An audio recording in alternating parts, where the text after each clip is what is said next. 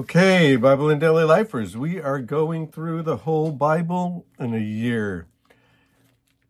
Seems hard to believe we're going to do that if we're only in Genesis 11 right now and we've been going for a couple of weeks already, but we're going to move quickly once we get past laying some good foundations and some themes that are going to run all the way through the scripture.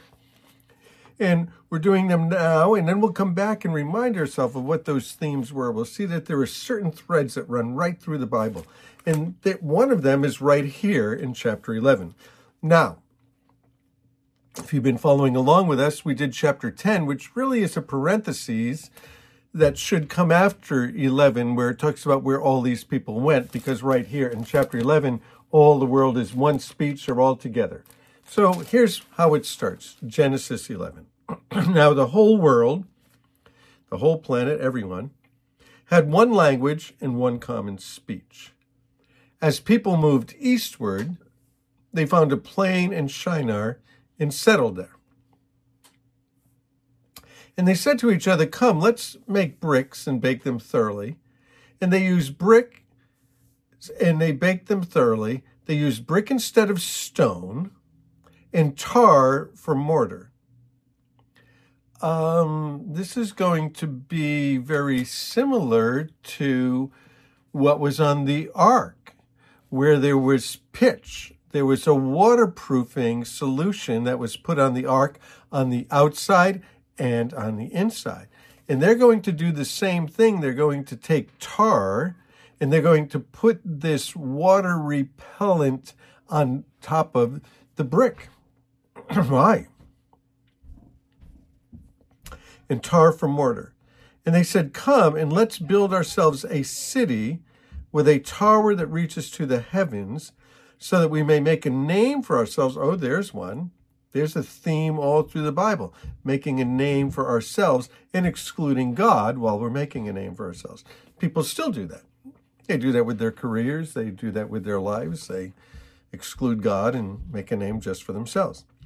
Otherwise, we'll be scattered over the face of the whole earth. But the Lord came down to see the city and the tower the people were building. And he said, If as one people speaking the same language they begun to do this, nothing they plan to do will be impossible for them. Wholesale rebellion against God. Come, let's go down, confuse the language, so that they will not understand each other, and the languages will be scattered. So the Lord scattered them from there all, all over the earth, as we saw in chapter 10, where all of the human, human migration went starting from that place right there, the plain in Shinar. And modern science agrees with that. And they stopped building the city. That's why it's called Babel, confusion. Because the Lord confused the language of the whole world, and from there, the Lord scattered them over the face of the earth. And then we're going to get a genealogy from Shem, going back into the sons of Noah, all the way to Abraham. So, all through the scripture, there's a genealogy that runs all the way through the scripture. So, it will go all the way up to the person of Jesus. And then when we get to Jesus, we can go all the way back here to chapters 10 and 11 of Genesis. Really important. So, what's going on here? Babel, the word means confusion.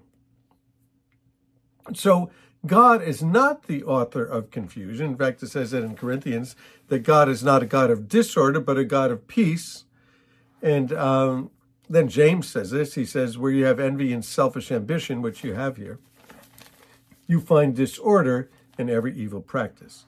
So where there's confusion, the spirit of Babylon, the world in the flesh, is at work.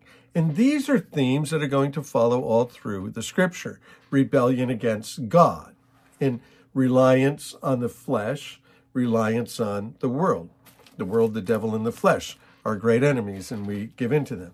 And so they came together to build this tower and a name. They want a name for themselves, and they want to build a tower. And so they defied God's command early in Genesis, where God told them that they were to go out and multiply and spread over the whole earth. Multiply, spread over the whole earth. Well, they didn't want to do that. They didn't want to follow God's command. They wanted to be in that one place, make a great city, and make a name for themselves.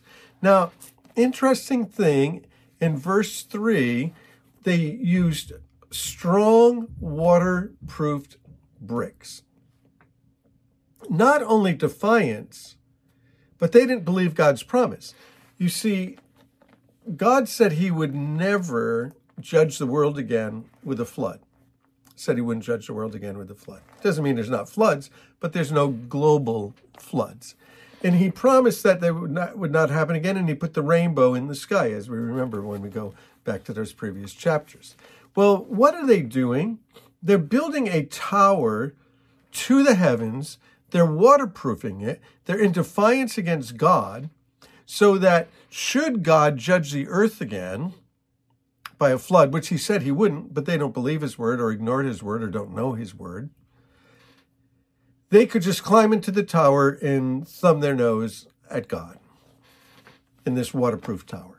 Same waterproofing materials that Noah used on the outside and the inside of the ark, they're putting it on the outside of this tower. And there's these blatant self statements through here. Let us build for ourselves. Let us build for ourselves. And so we see going all the way back to the rebellion in the garden that selfishness is the root of our sin problems. came into the world by loving self, wanting to satisfy self. And so our pilgrimage is really away from self, where we love God and we love others, moving away from the trap, the gravity of pulling us down into ourselves to do everything for ourselves, make a name for ourselves, love ourselves, do things the lust of the eyes, the lust of the flesh, and the pride of life. Those things are always there. And it ends up in uh, the book of Romans 1, where it talks about all the practices that people do, all the selfish practices, all the works of the flesh that are told to us in the book of Galatians. So it's fierce independence from God. We're going to get away from God. They're going to build the tower to the heavens. Oh, what does that mean? Maybe there's some kind of astrological significance there, something that maybe they know about the stars or think they know about the stars. They they thought the stars would predict their future. They thought that the stars were things that would uh, be gods. And a lot of occult astrological practices go all the way back to Babylon, go all the way back to Babel, go all the way back to here. And so it's a classic case of worshiping the creation rather than the creator, which Romans 1 talks about that as well. Now, they're humans. Uh, humans aren't known for always being the smartest things on the planet. If they wanted to reach into the heavens, they would have been better off to build it on a mountain, not at sea level on the plain. But they're people, so that's what they do. A lot of extra work just trying to get up to uh, mountaintop height. So there have been these ziggurat um, excavations. The ancient historian Herodotus said that the Tower of Babel was standing in his day. So, must have been standing for a while, is uh, what he says. And so the summary of Babel of chapter 11 is all people were gathered together in organized rebellion against God. So we're individually rebelling against God, but we rebel against God as groups too. They had an anti God dictator over them, seems like in Nimrod. They had a false system of worship, and they didn't trust God's promises or believe God's promises or believe God's word. And so, time, progress, government, organization, invention had not made humans any better because all of those things are happening in Babel. Time has passed, there's progress, there's human government, there's organization. They're organizing themselves into a city. There's all kinds of invention and creativity and innovation. Hasn't made humans any better. Still doesn't make any humans any better. A lot more time has passed now since Babel, a lot more progress, a lot more government. We know a lot more about government. We know how to organize, lots of invention, lots of innovation, but still no better off. Still sinners separated from God. And so in Revelation 17 and 18, we say there's these themes all through the Bible. Babylon will be destroyed. Babylon, the whole concept of Babylon, everything that it includes the worship of self, the organization against God, false religion, all of those things. Verses 8 and 9 God says, let's go down. Speaking of the Trinity, let us, plurality. That goes all the way through the scripture. This idea of the plurality of God, the Father, Son, and the Holy Spirit, becomes clearer and clearer as we go on through the scriptures. And so when he goes down, it's more an act of mercy than judgment because he's going to put in check humans' fallen nature and what they can do if they're all together.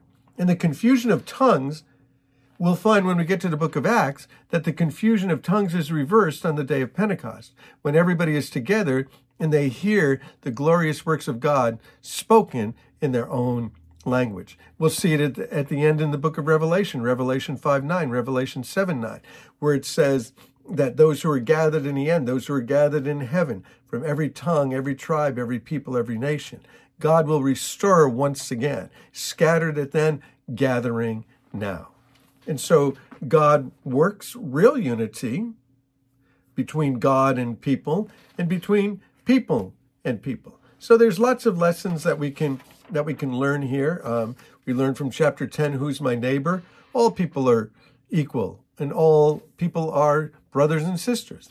We find that the sinful nature of people hasn't changed rebellion against God, self reliance, independence, not believing God's promises or ignoring God's promises or twisting them. Uh, people continue on the wide path together when God calls us to the narrow path. So there we go with Genesis 11. We'll move on to Genesis 12, and uh, we'll be moving through Genesis for another couple of weeks, another another another week, another week and a day. So uh, Jesus loves us, and you are loved. You are loved. You are loved. Peace, grace, and mercy. Let's continue through the Bible. The Bible, the whole Bible, nothing but the Bible. Love you guys.